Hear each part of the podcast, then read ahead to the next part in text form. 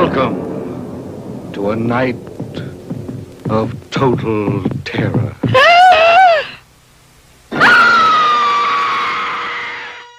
Herzlich willkommen zur dritten Episode unseres kleinen, aber feinen, wie man bei Frauentausch so schön sagt, äh, Podcasts ähm, Devils and Demons. Ähm, erstmal wollen wir uns ganz höflich und herzlich bei euch ähm, für das nette Feedback bedanken. Also wir haben jetzt so größtenteils verstanden, dass ihr unser Konzept angenommen habt und es auch als für gut empfunden habt. Ähm, gab zumindest ein paar nette Tweets und auch ein paar äh, Retweets, hat uns sehr gefreut. Ähm, ich denke mal, Pascal sieht es genauso. Ja, definitiv. Vielen Dank dafür. Genau. Und äh, deshalb sind wir natürlich fleißig und sind heute dann schon in der dritten Episode. Ähm, bevor es losgehen soll mit heute unserem etwas spezielleren Film, ähm, gibt ein paar Sachen, die ja in der letzten Woche so passiert sind. Ähm, ich war zum Beispiel, ähm, das hat mich richtig sauer gemacht, ähm, beim Räumungsverkauf bei Video World. Das hat, hat man vielleicht bei Twitter schon gelesen, dass ich dort war. Und wenn, also ich weiß nicht, was, was ihr oder auch was du darunter verstehst, Pascal, wenn jemand einen Räumungsverkauf macht. Hm. Das heißt ja, der Laden wird geschlossen und alles, was da drin ist, muss raus. Ja. Video World ist eine Videothek, dort, das heißt, es gibt dort gebrauchte Blu-rays, Spiele und DVDs. Gebrauchte. Was könntest du dir vorstellen, wie man sowas am besten los wird als Eigentümer? Ähm, ja, entweder man schleppt es tatsächlich einfach zur DVD- und Schallplattenbörse oder wie auch immer. Sonst hast du das Internet und ansonsten machst du einfach überall 50% drauf und sagst, Leute, kommt ran. Genau, 50% ist schon mal eine Ansage. Oder irgendwie so, oder wenn man es halt wirklich loswerden will, so es kostet ja auch immer Zeit, denke ich mal. Ich meine, ich sag mal, umso schneller die den Laden geräumt haben, umso finanziell besser ist es für die wahrscheinlich auch. Und dann war es tatsächlich so, dass ich, dass ich das aus dem Groß stand, Räumungsverkauf, das so Video World, die Sachen, ich kenne zwar meine Stammvideothek, wo ich dann ab und zu mal ein paar Filme noch kaufe, da kosten, wenn du die kaufst, die Filme so vier Euro, fünf Euro. Und die sind dann teilweise noch im neuwertigen Zustand. Und ich mm. habe dann jetzt erwartet für gebrauchte Ware, dass man so vielleicht eine DVD für ein Euro kriegt, eine Blu-ray für zwei, drei Euro. Und bin dann reingegangen und dachte so, oh, das ist ja doch alles voll, alles viel. Der Räumungsverkauf, Räumungsverkauf, der, der, der lief jetzt schon ein paar Wochen. Ähm, und, und dachte so, wow, hier ist ja noch richtig viel. Und ähm, jetzt kann ich richtig zuschlagen und dann äh, fiel mir relativ zügig auf, warum da noch so richtig viel rumlag. Weil sie tatsächlich für gebrauchte DVDs in teilweise schlechtem Coverzustand und schlechtem Hüllenzustand vier Euro bis fünf Euro haben wollten und für Blu-rays so sieben bis zehn Euro. Und teilweise waren da Sachen bei, die, die, die du bei Amazon neu billiger kriegst, als die dort in gebrauchtem schlechten Zustand verkaufen wollten. Und dann bin mhm. ich da eine Stunde umhergelatscht, hab so ein paar Sachen dann doch gehabt, wo ich dachte, und dann habe ich irgendwie gesagt, nee, diese Aktion, die finde ich irgendwie äh, für den Arsch. Hab alles wieder weggelegt und bin wieder nach Hause gefahren. Das habe ich, hab ich echt sauer gemacht. Ich wollte dann auch Ich habe echt, ich wollte den Verkäufer echt noch fragen, also ihr wollt doch die Sachen loswerden, oder? Warum schmeißt die nicht hier einfach alles für einen Euro raus, zack, oder irgendwie 20 Filme für 5 Euro oder sowas und dann ist das weg hier und, und, und dann stapeln ja. sich noch zehntausende DVDs von Filmen, die doch jetzt so einfach keiner mehr kaufen würde für 4 Euro und sowas. Das hat mich echt wütend gemacht. Ah. Ja, das ist ärgerlich. Ach man, aber ähm, bei uns ist, ich habe jetzt gar nicht reingeschaut, aber tatsächlich bei mir in der Straße ist es auch so, dass jetzt die so ziemlich letzte Videothek, die ich kenne, ist auch, glaube ich, eine Empire-Videothek, ähm, dicht macht. Ähm, ja, ich weiß gar nicht, ob die jetzt noch einen Räumungsverkauf haben. Muss ich mich mal schlau machen. Ist echt Aber schade. ist eigentlich traurig. Das, ja, es ist traurig. Es ist verständlich, weil das ist halt auch so ein bisschen diese äh, Video-on-Demand und Streaming-Plattformen sind da halt auch ein bisschen dran schuld, aber es ist halt auch die Bequemlichkeit, so dieses Ausleihen ja. und dann kostet es für, für, für den nächsten angebrochenen Tag kostet es auch wieder Geld, musst du hinbringen, zurückbringen. Ich hätte beinahe gesagt zurückspulen, aber sowas ja früher noch. Aber die Videothekenkultur an sich, die ist eigentlich eine schöne Sache und da muss ich auch sagen, finde ich auch schade, dass das ähm, mehr und mehr abnimmt. Ja. ja, ich meine auch die Videothek, von der ich eben gesprochen habe, die war aber jetzt auch die letzten Jahre zumindest 50 Prozent auch Kiosk- und Getränkemarkt, zwangsweise. Ja. Ähm, und dann war halt hinten noch was mit den Filmen, aber ich glaube nicht, dass die darüber den großen Umsatz gemacht haben. Nee, das stimmt. Ähm, dann war ich noch auf der Comicbörse am letzten Wochenende hier war, ich bin sonst immer öfter auf der Filmbörse, da bin ich schon ähm, quasi Stammgänger oder wie man das nennt, äh, Stammgast. Aber Comicbörse, weil ich jetzt auch noch nicht so lange in diesem Comic-Game drin bin, war das für mich die erste und war tatsächlich eine recht positive Überraschung, war auf jeden Fall eine schöne Atmosphäre da. Ähm, gab viele schöne kleine Sachen, die man entdecken konnte, auch mal ein paar Schnäppchen, die man schlagen konnte, aber auch so neuere Sachen, die man kaufen konnte. Also es war echt sehr nett, war auch nicht so ein großes Gedränge wie jetzt zum Beispiel auf der Filmbörse hier in Berlin. Das mhm. war auf jeden Fall ein nettes Erlebnis, werde ich auf jeden Fall ähm, bei der nächsten auch wieder dabei sein. Was hast du so erlebt? Ähm, ich habe jetzt weniger Real-Life-Sachen im Sinne von rausgehen und Sachen erleben, Sachen getan, aber ich habe noch ein bisschen was geguckt und bin jetzt nach Ewigkeiten mal dazu gekommen, mir äh, aufgrund von da, davon, dass ich ihn sehr, sehr oft auf Letterbox ähm, sehe, mir mal den äh, Uro, Uro Tsukidochi, den ersten anzugucken. Das ist ein, ähm, ja, eine Mischung aus Horror, also es ist ein Anime, eine Mischung aus Horror, Fantasy und aber auch eigentlich 50% Hentai tatsächlich. Ähm, was aber sehr absurd ist, weil der meiner Meinung nach tatsächlich eine grundsolide Story hat und auch vom Production Value sehr, sehr hoch ist. Ist auch schon älter, ist von 89. Und ja, ist glaube ich recht umstritten, weil er auch so dieses ganze Japano-Tentakel-Ding so ein bisschen in die breite Öffentlichkeit ähm, geschoben hat. Äh, ja, ich habe ihn jetzt mal gesehen, kann es irgendwie abhaken und naja, wenn man das irgendwie mag, kann man sich den auf jeden Fall angucken. Ähm, ansonsten finde ich es auch immer ein bisschen befremdlich, wenn ich irgendwie äh, einen Film für eine Geschichte gucke und dann immer dazwischen so 20 oder 15 bis 20-minütige äh, Erotik-Szenen habe, die mich dann doch so ein bisschen, ja, ablenken, sag ich mal. Das ist ein bisschen, naja. ja, das ist so das, ähm, was ich jetzt als letztes geguckt habe. Gestern Abend habe ich das fertig geschaut. Ähnlich ähm, dubios wie das, was du gerade beschrieben hast, wenn es auch nicht ganz in diese Richtung geht, ist ja unser Film, den wir uns für heute ausgesucht haben. Ich habe dir ja quasi äh, mehr oder weniger eine Hausaufgabe aufgegeben, den Film, den ja. du ähm, vorher noch nicht kanntest, den auch wahrscheinlich viele von den Hörern heute äh, diesmal nicht kennen werden. Und zwar handelt, sich um, handelt es sich um den britischen Slasher Slaughter High auch bekannt unter dem Titel Jolly Killer oder in Deutschland unter Die Todesparty. Ähm, worum geht's in dem Film? Ist eigentlich eine recht ähm, stringente Geschichte, die eigentlich auch auf den ersten Blick erstmal nichts Besonderes ähm, mit sich bringt. Also es geht quasi um, äh, um eine Highschool oder um eine Schule, ähm, und dort ähm, gibt es den Schulnerd, der heißt Marty und es ist halt so dieser typische Geek, wie man ihn halt so stereotypisch aus solchen Filmproduktionen kennt. Der trägt halt, äh, trägt er überhaupt eine Brille? Ja, er trägt eine Brille. Ja.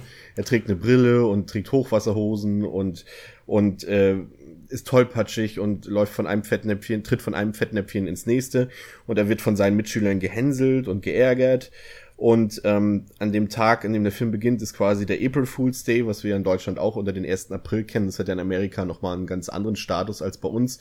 Bei uns ist halt hier mal da ein Scherz, da ein Scherz und dort in Amerika äh, ist das halt so ein bisschen so ein bisschen der Prank-Tag, wo man also auch richtige Streiche auch mal spielt. Und äh, so kommt es, dass die Mitschüler, die Marty eh nicht schon, schon so auf, äh, gerne haben, äh, ihn dann an diesem Tag noch besonders heftige Streiche spielen. Und ähm, einer dieser Pranks, einer hat ja nicht gereicht, es mussten ja gleich mehrere sein, ähm, mhm. geht derartig schief, dass äh, Marty quasi bis zur Unkenntlichkeit ähm, entstellt wird. Das ist so quasi die Exposition des Films. Und ähm, der Hauptteil des Films spielt dann zehn Jahre später. Ähm, dort werden diese ähm, Mitschüler von Marty, die damals an diesem Prank beteiligt waren, die werden zu einem ähm, Klassentreffen eingeladen auf der mittlerweile ähm, geschlossenen und verlassenen und heruntergekommenen Schule. Und es stellt sich relativ schnell heraus, dass dort einer nach dem anderen das Zeitliche segnen wird. Ähm, und dass dort ein alter Bekannter keine nicht so wichtige Rolle spielt. Mhm. Klingt ja. eigentlich erstmal nicht besonders spannend. Nee, das stimmt. Oder sagen wir mal zumindest nicht besonders ähm, innovativ. Originell. Ja, das war auch schon ähm, für so einem Slasher, der ja in den frühen 80ern so seine Hochphase hatte, war das auch schon relativ spät mit 1986, als der Film veröffentlicht wurde. Da war das ganze Subgenre eigentlich schon so am Abklingen. Ähm, was schon vorweg, also ähm, was mich ein bisschen irritiert hat bei dem Film, ich habe den jetzt schon, glaube ich, viermal oder drei oder viermal gesehen, ist, dass für so eine hanebüchene oder zumindest einfallslose Story wirklich drei Regisseure benötigt wurden, um diesen Film dann irgendwann äh, auf Film zu bringen. Ich, es waren jetzt auch keine irgendwie bekannten Leute, also man kann es mal kurz erzählen. Es sind George Dugdale, Mark Ezra und Peter Litton, von denen hat man danach und davor eigentlich nichts mehr großartig gehört, außer vielleicht diese Querverweise halt zu diesem Film. Ähm, ich weiß nicht, du kanntest die wahrscheinlich auch nicht, ne? Also ich habe nee. auch mal geguckt, die haben nicht großartig irgendwie noch was gemacht. Die Namen haben mir nichts gesagt, nee. Nee. Ähm, Nur, dass die auch alle drei das Drehbuch geschrieben ja. haben. Aber gut, vielleicht sind das ja einfach Freunde. ja, aber auch da stellt sich die Frage, braucht man für so ein Drehbuch wirklich drei Leute? Ja, und dass drei Leute so ein Drehbuch absegnen können. Aber gut, dazu später. Ja, ähm, aber nichtsdestotrotz gab es tatsächlich auch ein paar ähm, bekanntere Leute, die da mitgewirkt haben. Also der ähm, Soundtrack, auf den wir später noch eingehen, beziehungsweise das Score, der relativ markant in dem Film ist, der ist von Harry Manfredini. Der hat auch diese ähm, bekannten bekannten Musiken zu den Freitag der 13. Filmen geschrieben und eingespielt. Ich meine, die kennt, glaube ich, jeder, dieses mhm. und diese Musik, diese, dieses berühmte Freitag der 13. Theme. Ähm, hat auch noch für ein paar andere Horrorproduktionen House und Wishmaster die Musik gemacht. Ähm, kann man schon mal vorwegnehmen, ist, glaube ich, eines der wenigen ähm, heraushebbaren Merkmale des Films, oder? Der Soundtrack? Ja, definitiv das, wo man sagen kann, das ist der, ähm, wenn sie etwas haben, was sie vorzeigen können im Sinne von, das ist sehr gut, das ist definitiv der Soundtrack. Ja, was ebenfalls vorzeigbar ist, ähm, ist die Hauptdarstellerin Caroline, Caroline Munro. Ähm, die kann man unter anderem als äh, Bond-Girl aus äh, Der Spion, der mich liebte, ähm, aus äh, dem super berühmten William Lustig-Film äh, Maniac, äh, den wir bestimmt auch irgendwann hier nochmal besprechen werden, und äh, dem Low-Budget-Cypher-Film Star Crash. Äh, Caroline Munro war ähm, in ihrer Hochphase, so Ende der 70er, Anfang der 80er, wirklich äh, äh, eine gut, nee, das ist bestimmt auch immer noch gut aussehend, aber ähm, eine, eine äh, attraktive Frau, die auch gerne für solche Rollen besetzt wurde. Ähm, man muss aber halt dazu erwähnen, dass sie halt in diesem Film ähm, zu diesem Zeitpunkt schon 37 Jahre alt war und in den ersten 10 Minuten des Films eine vermutlich 16- oder 17-jährige Highschool-Schülerin spielt. Das Interessante ist, dass sie das tatsächlich fast, fast sogar noch glaubwürdig rüberbringt. Also ich finde jetzt nicht, dass sie wie 37 Jahre alt in dem Film aussieht. Nö, wenn du mir das jetzt nicht gesagt hättest, dann hätte ich auch vermutet, so, ja, ist dann vielleicht irgendwie mit 20, aber das ist dann ja schon wiederum fast normal, solche Leute dafür zu casten, weil es dann halt in der Regel die talentiert oder die erfahreneren Schauspieler sind, ne? Ja, und ich glaube, es lag in dem Fall war es wahrscheinlich einfach ähm, aus reiner Nächstenliebe hat sie das, glaube ich, getan, weil sie zu dem Zeitpunkt, als der Film gedreht wurde, halt mit diesem einen der Regisseure und Autoren äh, George Duckdale verheiratet war. Also ich gehe mal eher davon aus, dass ähm, die sich gedacht haben, hey, ich bin ja mit einer bekannten Schauspielerin verheiratet. Wie kriege ich die jetzt überredet, in diesem blöden Film mitzuspielen? So wird es wahrscheinlich irgendwie mhm. abgelaufen sein.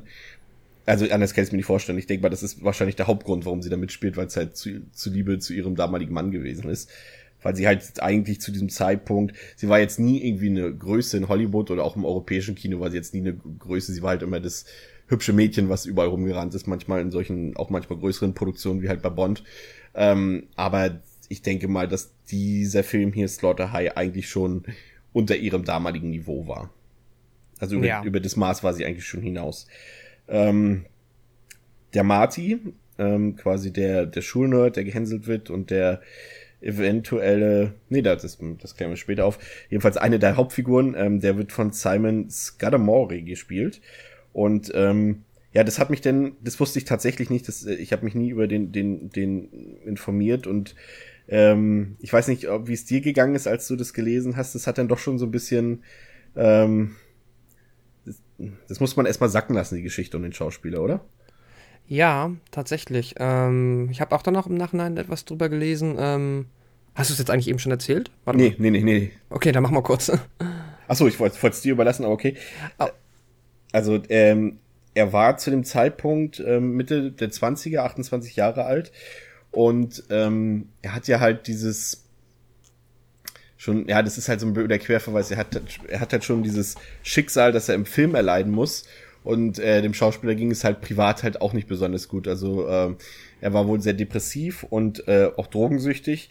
Und er hat sich quasi kurz nach Release des Films von, also Slaughter Heights, ähm, eine Überdosis gegeben und ähm, ist damit quasi bei diesem Suizidversuch, oder bei Versuch war es ja nicht mehr, bei diesem Suizid ähm, verstorben. Und das hat mich dann schon irgendwie, ich will jetzt nicht sagen nachdenklich gemacht, aber ähm, ein bisschen, bisschen traurig hat's mich gemacht, schon, weil ich es halt auch vorher nicht wusste.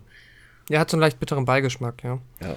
Zumal das jetzt ja auch kein Film war, der ähm, großartig ähm, Lobpreisungen bekommen hat, sondern eher ein Film, der abgewatscht wurde. Und da hofft man dann ja auch, dass das nicht irgendwie noch großartig dazu beigetragen hat, dass es dem dann so schlecht ging, ne? Ja, wahrscheinlich ist es sogar der, vielleicht war das sogar ein bisschen, so blöd es auch klingt, wahrscheinlich der Grund, warum man vielleicht heute überhaupt noch ab und zu mal über diesen Film ähm, was hört oder liest. Der hat ja quasi auch so einen kleinen Kultfaktor dadurch bekommen. Jetzt nicht so in der Art wie The Crow mit, mit äh, Brandon Lee. Das ist dann schon noch eine andere Sache, aber so ein bisschen so in diese Richtung geht es ja auch. Ähm, was interessant ist bei diesem Film ist, ich hatte ja schon die, die ähm, Arbeitstitel oder alternativen Titel zu dem Film erwähnt. Ursprünglich sollte der Film, und das sieht man auch, zumindest auf meiner DVD sieht man's, wird am Anfang des Films die Title Card eingespielt und dort steht halt nicht Slaughter High, da steht äh, April Fool's Day. Ähm, so sollte der Film auch ursprünglich heißen.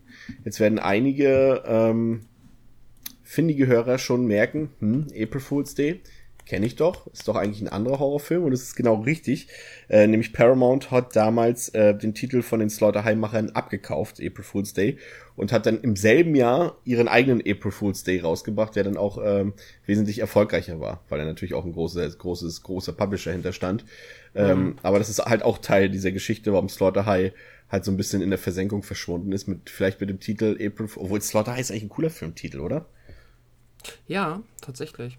Ich muss auch sagen, ich weiß nicht, ob das jetzt das offizielle ist, aber auf Letterbox das äh, Poster dazu sieht auch hammermäßig geil aus. Da war ich erst ein bisschen gehypt tatsächlich. da noch, ne? naja, also nee, ich habe meine Meinung ist gar nicht mal so schlecht. Wiederum das, was man auf Wikipedia sieht, dieses Theaterposter, das ist wiederum äh, ja nicht gut. Und ja. ich finde es auch wieder lustig, dass ähm, dann oben erstmal steht von den Machern von Freitag den 13 wo wir jetzt gerade mal halt, dass der ähm, Komponist beziehungsweise der Manfredini war, ne? Ja. Ja, aber so, so macht man, das, das, das zieht sich auch bis heute, das hast du ja auch heute im Horrorfilm, das steht auf jedem ja. zweiten äh, Cover steht drauf von den Machern von Saw oder halt genau, immer das, der Kabelträger was grade, von Saw. Der Kabelträger von Saw oder oder der, ähm, der äh, die Kamera hat fallen lassen bei Paranormal Activity irgendwie sowas. Das ist immer irgendwie komisch. Immer was gerade angesagt ist, das steht dann halt drauf und du denkst dann, hä, wer soll denn daran beteiligt sein? Und dann guckst du mal ein bisschen nach und dann ist es halt wirklich irgendwie ein Kabelträger oder der Best Script Boy oder irgendwie sowas gewesen. Mhm. Aber naja, so funktioniert halt Werbung, ne? Ähm, was äh, ebenfalls äh, sehr dubios an diesem Film ist, ist, dass er äh, uns vorgaukelt, äh, ein amerikanischer Film zu sein, obwohl es eigentlich ein britischer Film ist. Also wer ich weiß nicht, ob du den Film jetzt im Deutschen oder im Originalton geguckt hast. Im Originalton. Dann ist dir vielleicht aufgefallen, dass die einige der Schauspieler, gerade die, die halt wirklich noch so ein bisschen Amateur wirken, äh, dir die ganze Zeit versucht haben vorzugaukeln, einen amerikanischen Akzent zu sprechen. Mhm, Obwohl es ja. eigentlich Briten waren und das klingt teilweise sehr ah, merkwürdig, sag ich mal. Ja, ich finde gerade bei dem Marty ist das sehr aufgefallen. Ja.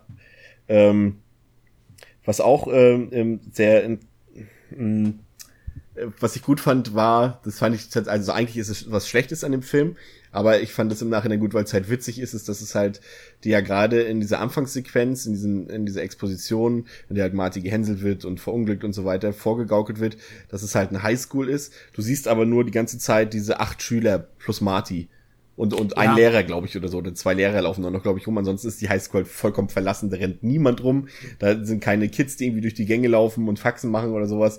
Oder irgendwie sind halt immer nur diese acht Schüler zu sehen in diesem Schulgebäude. Und das, daran merkt man auf jeden Fall schon, dass wir es hier mit einer Low-Budget-Produktion zu tun haben. Ja, genau. Ein richtiges Highschool-Feeling kommt überhaupt nicht auf. So. Das ja. stimmt. Ähm, tatsächlich war ich ähm, schon mal ähm, da, wo das, aber rein zufällig tatsächlich, ähm, da an der Schule, wo das, äh, wo der Film gedreht wurde. Das ist in London, in der Mary Le Bone Road. Road. Ähm, das ist, ich weiß nicht, warst du schon mal in London? Nee, leider noch nicht. Da gibt's in der Baker Street, also die Baker Street ist ja diese Sherlock Holmes Straße, wo er damals gewohnt hat. Und äh, da ist ja in seinem, also damals gewohnt, fiktiv gewohnt hat natürlich. ähm, und da gibt's ähm, in seinem fiktiven ähm, Wohnhaus ähm, ist ja mittlerweile so ein Sherlock Holmes Museum. Und wenn man nur eine Straße weitergeht, ähm, dann ist man tatsächlich, äh, steht man vor diesem Gebäude, wo das gedreht wurde hier. Ach, das ist ja lustig. Ja. Kann man auch rein oder woher ich wusstest du das? Nee, ich habe es tatsächlich erst im Nachhinein erfahren. Ah. Aber ich war tatsächlich dort. Okay. Ja. Ist jetzt also nicht irgendwie eine große Plakette draußen dran, das Haus, wo Slaughter High gedreht wurde. Also in London ist es tatsächlich so, dass es an, dass an vielen Häusern äh, Plaketten dran ähm, hängen, wo drauf steht, hier hat William Shakespeare gewohnt, hier hat der Ja, und der mal gewohnt, aber es ist jetzt keine Plakette dran, hier wurde der berühmte Slasher Slaughter High gedreht. Hier, direkt unter der Shakespeare-Plakette. Ja.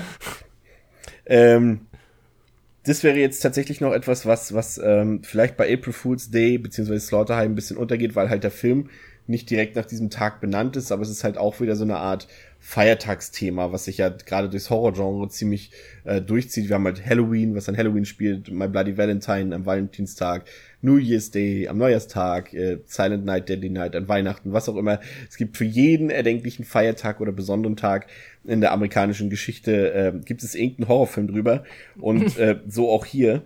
Ähm, es ist wirklich verblüffend. Ich glaube, das wäre wirklich mal interessant, mal wirklich sich alle Tage in Amerika, die irgendwie gefeiert werden, mal rauszusuchen äh, und zu schauen, ob es wirklich noch irgendwas Freies gibt. Selbst Unabhängigkeitstag war ja, glaube ich, damals, ich weiß, was du letzten Sommer getan hast, das spielt, glaube ich, am 4. Juli. Da sind die Ja, stimmt. da sind die ja noch glaub, da bei, bei diesem Feuerwerk, bei dieser Feier da. Und ich, es gab auch noch irgendwas mit dem, was war denn am Thanksgiving? Es gibt auch noch irgendeinen Horrorfilm, der am Thanksgiving spielt. Aber ich habe es leider vergessen. Aber ich glaube, das ansonsten dürfte wirklich so jeder Feiertag abgedeckt sein.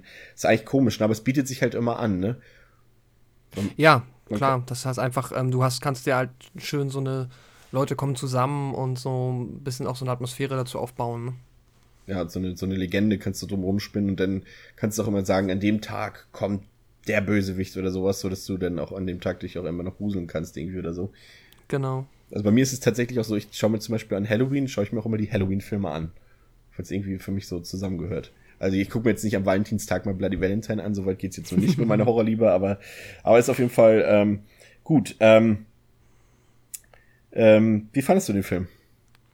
Ähm, ich habe sehr schnell gemerkt, dass ich, dass mich der Film unterhält, aber jetzt nicht auf die, ähm, oh mein Gott, ich fiebere mit und ähm, hoffe, dass irgendjemand da entkommt, sondern rein auf die, wow, ist das lustig, trashig tatsächlich, weil ähm, der hat so, also es sind so zwei Sachen. Einerseits hat der Film Elemente, die sind einfach ähm, strunzdoof geschrieben tatsächlich. Also wenn wir uns zum Beispiel mal Marty angucken, der halt diesen Geek spielt, der hochintelligent ist halt theoretisch und dann aber, ähm, auch wenn ich verstehe, dass er nicht sozial kompetent ist, aber komplett blöde Entscheidungen trifft. So, er- ich kann da noch mal kurz, kurz drauf eingehen. Ähm, er wird ja am Anfang halt gehänselt beziehungsweise gemobbt und auch schon bevor ähm, sie ihn dann halt ähm, da was in die Chemikalien mixen, weshalb er dann diesen, wes weshalb es diesen Unfall gibt und er dann entstellt wird, haben sie ihn ja reingelegt, dass diese Carol am 1. April behauptet hat, sie möchte jetzt mit ihm einfach mal zufällig in der Mädchenumkleide schlafen. Was er einfach auch mal glaubt, was ja auch überhaupt nicht irgendwie so wirkt, als ob das ein Trick sein könnte. Nee, also Und- auch nicht, wenn man die beiden so optisch miteinander vergleicht. Äh, Nee, und das, er hat das ja auch dauernd. Wahrscheinlich wird er dauernd von Frauen irgendwie angesprochen, doch jetzt mal bitte mit in die Damenumkleide zu gehen und sich da auszuziehen. Ja, und dann auch wird er halt komplett fertig gemacht, wird ins Klo getunkt und so weiter. Dann führt das gleich zu der nächsten Sache und die quälen ihn halt richtig so. Die filmen ihn, während er nackt ist, tunken ihn ins Klo, haben eine, ähm, haben so einen Speer, mit dem sie ihn pieken. Und dann kommt der, traurig, ja, und dann kommt der Trainer, beziehungsweise halt der Lehrer und sagt, na, so geht das aber nicht. Das, ähm, jetzt müsst ihr alle Sport machen. das ist die Bestrafung dafür, dass sie quasi jemanden zugrunde Es ist, demütigen. Sie müssen Sport machen. Ja, ich fand das ganz gut. Das ist, das ist eigentlich ist es eine interessante Vorstellung, ähm, wie so von von einem 1. April, wenn halt nicht irgendwie mal ähm, in der Presse irgendwie irgendwelche Fake-Fußballtransfers erzählt werden oder irgendwelche neuen Gesetze oder irgendwie was, was dann gar nicht so kommt, wo halt dann auch noch Leute reinfallen oder so, wie beim Postillon, die sich halt mal Scherzartikel und sowas erlauben. Es ist wirklich hier der 1. April, wo einfach Leute mit Säure verletzt werden, an die Elektroschocks verteilt werden, die in Flammen gesteckt werden oder dieses, die einfach mal so sexuell belästigt werden unter der, in der Dusche. Das ist bei Ja. denen so das, was sie unter 1. April-Scherz verstehen.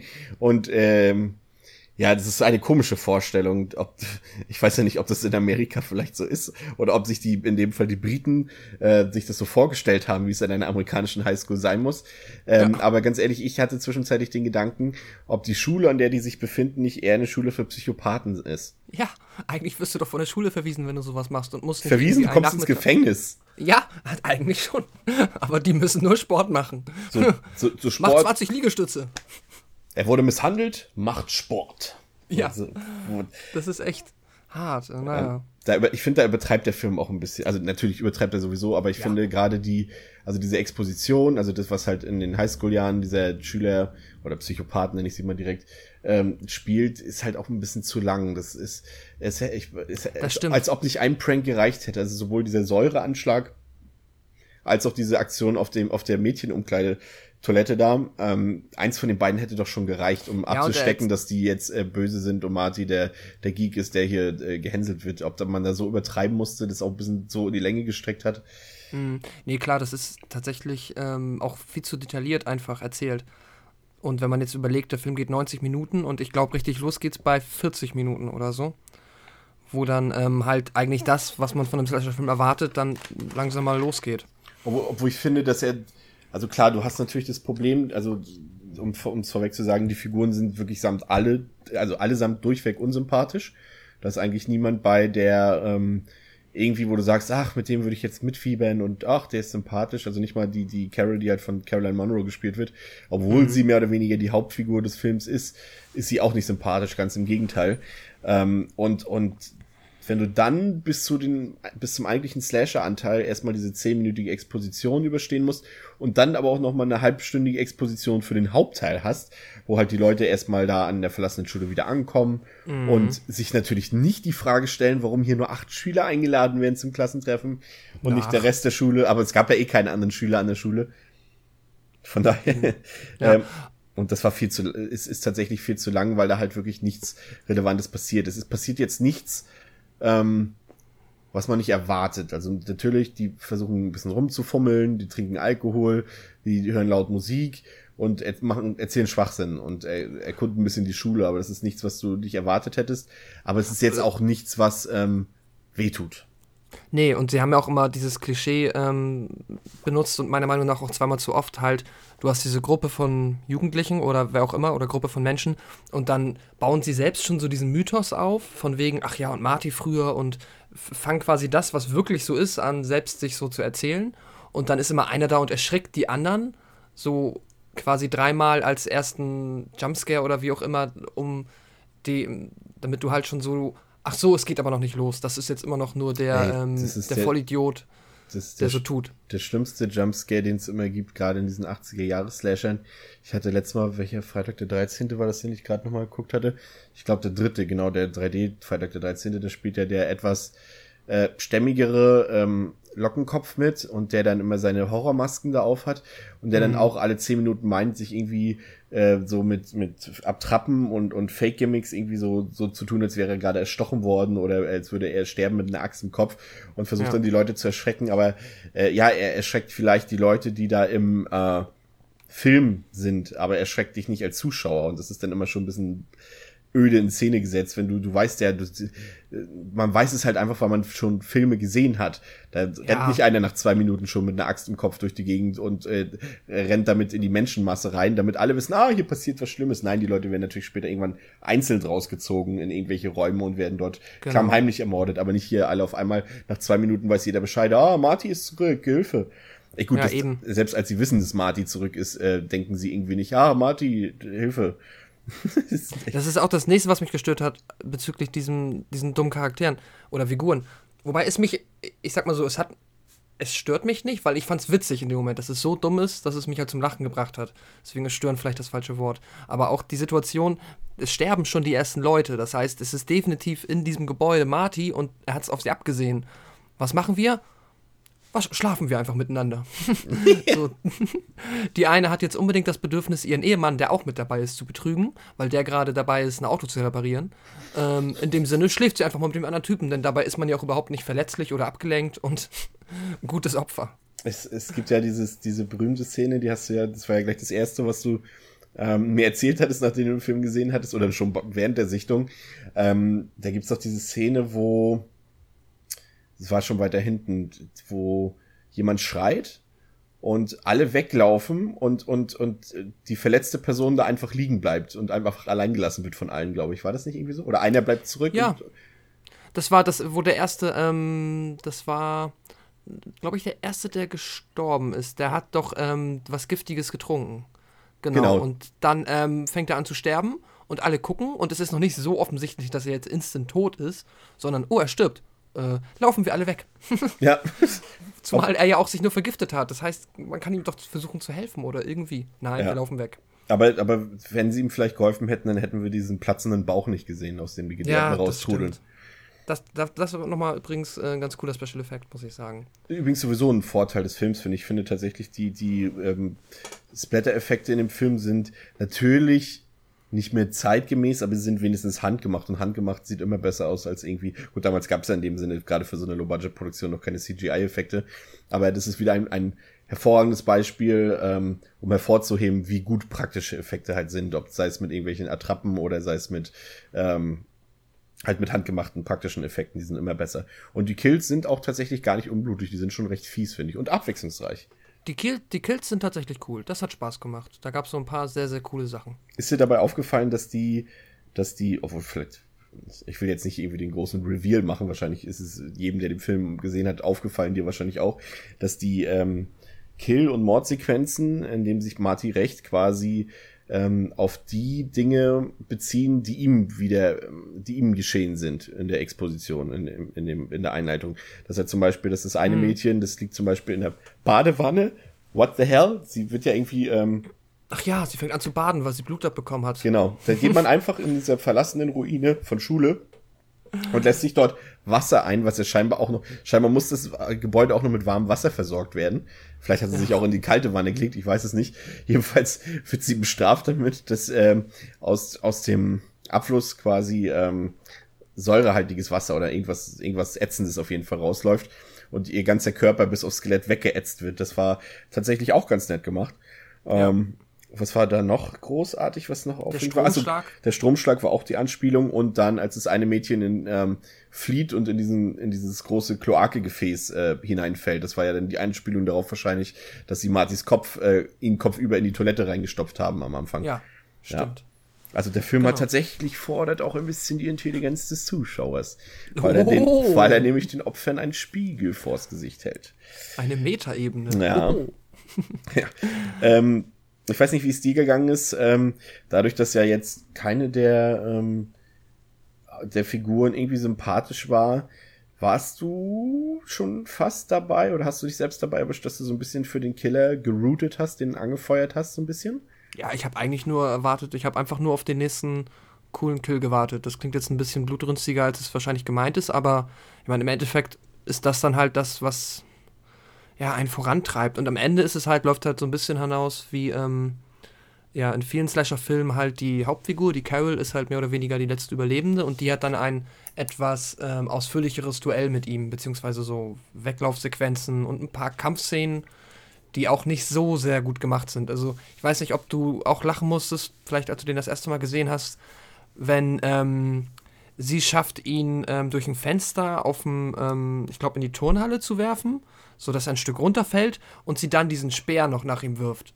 Ja, ja. Und war das einfach komplett schlecht. So dieser Speer plumpst einfach so neben ihn hin und sie guckt und läuft wieder weg. ähnlich, ähnlich dumm äh, war auch als als äh, Caroline Munro ihn dann ähm, sie hat doch diesen Baseballschläger und sie, sie er steht auf einmal vor ihr in diesem Harlequins-Kostüm, haben wir noch gar nicht erwähnt, ja. dass er äh, so eine Harlequin-Maske trägt ähm, und dass sie zweimal mit äh, mit ihr mit dem Baseballschläger auf ihn einschlägt und er dann am Boden liegt, sich und aber weg, immer noch und bewegt. Und dann läuft sie weg. Aber sie ah. läuft nicht einfach nur weg, sie lässt auch den Baseballschläger ja. direkt neben ihm fallen. Das ist so, das, das war die dümmste Szene tatsächlich. Das ist das, was niemand machen würde, wenn quasi der Mörder vor dir liegt. Du musst dir keine Sorgen machen, dass du irgendwie ins Gefängnis kommst dafür. Das ist absolut nachvollziehbar, dass du den jetzt mindestens sehr bewusstlos schlägst.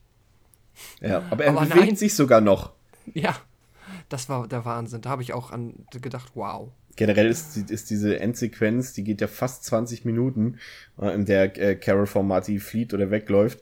Die ist einfach viel zu lang, zumal es auch draußen, also die Atmosphäre da auch schon so ein bisschen nachgelassen hat, weil es halt draußen da schon wieder hell ist und auch die Schule schon wieder hell beleuchtet ist. Es ist halt nicht besonders aufregend, diese Fluchtsequenz. Mhm. Aber ähm, apropos Flucht, ähm, ist dir aufgefallen, also generell ist ja alles an diesem Film unglaubwürdig, ähm, aber das ist ja nicht mal, nicht mal wirklich einmal oder vielleicht einmal, aber nicht mehrfach gezielt versucht haben, aus diesem Schulkomplex äh, zu entfliehen.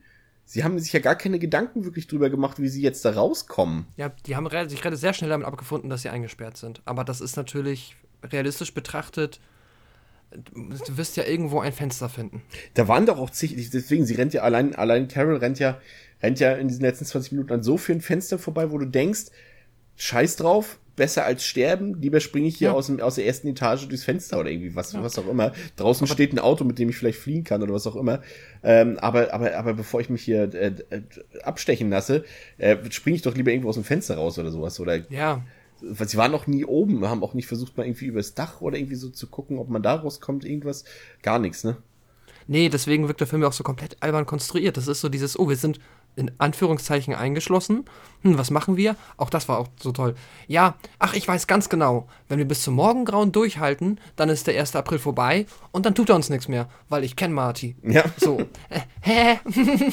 ich weiß nicht, ob er das dann so genau sieht, weil vielleicht geht dann der ganze Plan nicht mehr auf. Naja.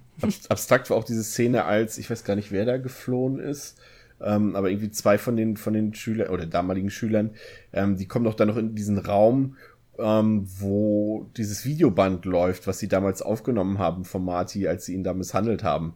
Mhm. Das war auch so eine völlig abstrakte Szene, weil sie so ganz komisch äh, darauf reagieren. Nicht, auch, auch völlig gar nicht so. Also das Schlimme ist halt, die Figuren reflektieren ja ihr, ihr Handeln von damals gar nicht. Also es ist ja nicht mal einer bei, oder gab es den Moment? Ich bin mir jetzt gerade nicht mehr sicher. Ähm, vielleicht, äh, du hast den jetzt ja auch gerade gesehen. Ja, also Carol war halt noch so die Einzige, die auch so ein bisschen schlechtes Gewissen hat durch ähm, blitzen lassen. Die war ja auch tatsächlich sehr erschüttert, als da dieser Unfall noch in der Exposition geschehen ist. Also ich glaube, sie war noch die, die am ehesten so ein halbwegs guter Mensch ist, die sich halt damals mehr oder weniger hat nur dazu hinreißen lassen. Aber ansonsten, die anderen sind auch genau solche Arschlöcher, genauso dumm und würden das wahrscheinlich alles, was sie in der Highschool gemacht haben, auch noch mit Mitte 30 genauso machen. Genau, sie sind halt wirklich, sie sind zwar angeblich zehn Jahre älter geworden, aber sie handeln halt eins zu eins, als wäre es ein Tag später gewesen. Ja, ganz genau. Und ähm, was auch ich noch so ein bisschen schwierig fand, ist, ich mag es ganz gerne bei so Filmen wie Halloween, da ähm, kaufe ich halt äh, Michael Myers ab, dass er so ein Übermensch ist. Und dann finde ich es auch nicht so albern konstruiert, wenn dem halt so viel gelingt, teilweise. Und hier ist es so, er hat, obwohl er einfach nur, da sind eigentlich so viele Sachen, die hätten schief gehen können. Und trotzdem ähm, klappt über die erste Hälfte quasi alles, was äh, Marty an wirklich sehr elaborierten Tötungsmechanismen da in diese Schule ähm, eingebaut hat. Das funktioniert alles. Und dann hast du das Gefühl, ah, okay, er ist jetzt so ein bisschen vielleicht auch so eine Art Michael Myers geworden oder so, so ein Übermensch, der halt einfach immer alles vorhersieht und alles genau plant. Ja, allein hat schon auch überall die, die, die, Muskelkraft. Du denkst halt, ja. ähm, erstmal, das ist halt das Problem, wenn du denselben Schauspieler benutzt wie damals, äh, der halt, also zu selbst wurde der quasi am Stück gedreht, mehr oder weniger, und du benutzt aber halt denselben Schauspieler, der halt äh, den Teil von vor zehn Jahren gespielt hat, den benutzt du jetzt immer noch. Und der ist halt äh, immer noch dieser Hämpfling, dieser dünne mit den Klingeldrahtarmen. Ähm, genau. Und, und dem nimmst du halt nicht ab, dass der die Leute da äh, so malträtiert oder so, so äh, quält. Das, das ist halt komplett unglaubwürdig. Ja. Wahrscheinlich hätte ja, der Erste, der sich hätte ein bisschen äh, bewusster zu Wehr gesetzt, dann wäre Marty halt wahrscheinlich platt gewesen. Ja, ja, der hat, weißt du, hat so dieses von wegen auch, sie geht in die Badewanne und das hat er vorhergesehen und dann klappt das alles und das wirkt so übermenschlich und dann in diesen letzten 20 Minuten ist er halt auch wieder, weil die Carol dann so auf gleicher Augenhöhe fast mit ihm kämpft, wirkt das schon wieder so komplett versagermäßig. Das war so dieses, hm, jetzt ist er doch nur ein Dude mit einer Maske. Ja. Ja. Ähm, es ähm, gibt tatsächlich eine Szene, also ich würde mal gerne kurz zur Atmosphäre übergehen. Ähm, da haben wir schon am Anfang gesagt, dass er atmosphärisch halt schwierig ist, dadurch, dass er halt so unglaubwürdig ist, wenn halt Highschool-Szenen sind oder sind nur acht Leute und äh, auch bei der Reunion sind halt nur acht Leute da und das ist halt schon so ein bisschen so ein Stimmungskiller, weil du halt weißt, okay, das ist hier aus Budget Beweggründen so passiert. Mhm. Ähm, aber es gab tatsächlich auch ein paar, halt ein paar schöne Szenen. Ich fand zum Beispiel die Szene, in der der eine von den Jungs ähm, erhängt wird in der Turnhalle und ähm, wie er dann quasi an dem Seil baumelt und im Hintergrund halt äh, Marty in seinem Harlequin-Outfit steht, aber du nur seine, seine Schatten-Silhouette äh, äh, siehst am, ja, das ist sehr cool an der Wand und, und die, dann, die wirkt dann halt wirklich mal so ein bisschen übermenschlich, weil sie halt durch den Schattenwurf so extrem groß ähm, an, an diese Wand der Turnhalle projiziert wird und das, das war tatsächlich eine Szene, wo ich sage, okay, da hat sich vielleicht doch mal irgendjemand in diesem Drehbuch Gedanken gemacht drüber. Ja, ja allgemein, ich finde auch per se, ähm, die Figur des Slashers, so wie sie ihn jetzt auch visuell gestaltet haben, eigentlich ganz cool. Von der Idee ist das ganz gut gemacht. Ähm, weil er ja halt auch, haben wir gar nicht erwähnt, er trägt diese Harlequin-Maske, weil die aber auch der Skip damals ähm, bei dem Hänsel in der Schule auch getragen hat. Genau. Ja. Er hat sich jetzt quasi das genommen von ihm und wendet das jetzt auf die anderen an. Ja, ja mir fehlen, also ich, ich finde den, ich finde ihn unterhaltsam, den Film. Das auf jeden Fall. Ja. Also der macht auch Spaß, aber um jetzt, so sage ich mal, in meine Oberliga der Slasher mitzuspielen, finde ihm halt so diese Grundelemente, die ich halt mag. Da muss halt mindestens eine Figur bei sein, die halt wirklich sympathisch ist, mit der man mitfiebern kann. Auch so, so stereotypisch es ist. Vielleicht ist das hier auch das fast schon das Alleinstellungsmerkmal des Films, dass er halt wirklich durchweg Idioten als Figuren hat. Aber mhm. das schadet dem Film halt in dem Fall. Man hätte einfach aus Carol, vielleicht steht sogar im Drehbuch drin, vielleicht ist es sogar in dieser Version, wie der Film jetzt ist. Vielleicht haben die Regisseure auch gedacht, ach, die ist sympathisch, weil die sieht ja lecker aus. Äh, die, das ist jetzt uns, unsere Heldin, aber das kommt halt nicht rüber. Sie ist halt null Heldin. Sie ist zwar am Ende, wie das so in, in, in, in vielen Horrorfilmen, das hatten wir auch im, im Tanz der Teufel Cast schon gesagt, ähm, gibt's halt diese Final Girls, ähm, die halt immer die Überlebende sind. Das sind entweder die, die halt ähm, zurückhaltend sind oder keine Drogen nehmen, keinen Geschlechtsverkehr betreiben, ja, etc. So die, die Ellen Ripley halt, oder? Genau. Ähm, und, und das ist hier halt nicht der Fall. Sie ist zwar die letzte Überlebende, ist quasi das feine Girl, aber das ist sie halt wiederum nicht, weil sie halt keine Heldin ist. Sie verbringt nee. nichts Sinnvolles, sie hilft niemandem in dem Film, ganz im Gegenteil. Und äh, deswegen ist es dir auch egal, wer am Ende da überlebt oder ob die alle abspachteln, was auch immer. Und das ist halt so eine Sache, die mich dann bei so einem Film immer so, ich muss halt mitfiebern, ich brauche Spannung. Aber in dem Fall habe ich keine Spannung in dem Film, weil mir alle Figuren egal sind. Genau. Ja, eben. Das ist tatsächlich echt so ein Film, ähm, das ist so typisch dieses, ach, ich hab Bock auf einen Trash-Film, das ist dann halt so ein, un un unfreiwilliger Trash-Film, jetzt nicht ähm, halt das bewusst ist, darauf ausgelegt. Das ist eine Frage, die ich mir gestellt habe. Ähm, bist du dir sicher, also ich konnte es leider auch nicht in der Recherche so wirklich erfahren, ähm, ich bin mir nicht sicher, ob der Film jetzt so ernst gemeint ist, wie er ist, oder ob er auch wirklich diese, diese Szenen, über die wir jetzt reden, wo wir sagen, ach, die sind ja so dumm und die handeln so blöd und die sind alle unsympathisch, ob es vielleicht auch wirklich einfach so als, als so eine Art schon fast Parodie ähm, oder zumindest so mit einem dezenten Humor auch wirklich so gedacht war. Ich, ich bin mir echt nicht sicher, ob der, ob sie den Film ernst meinen oder ob sie ihn halt auch wirklich direkt von vornherein lächerlich gemeint haben. Weiß es auch nicht. Das ist halt, eigentlich ist er so 86 jetzt keine Zeit, wo die Filme schon unfassbar ironisch und selbst, selbstreflektierend waren.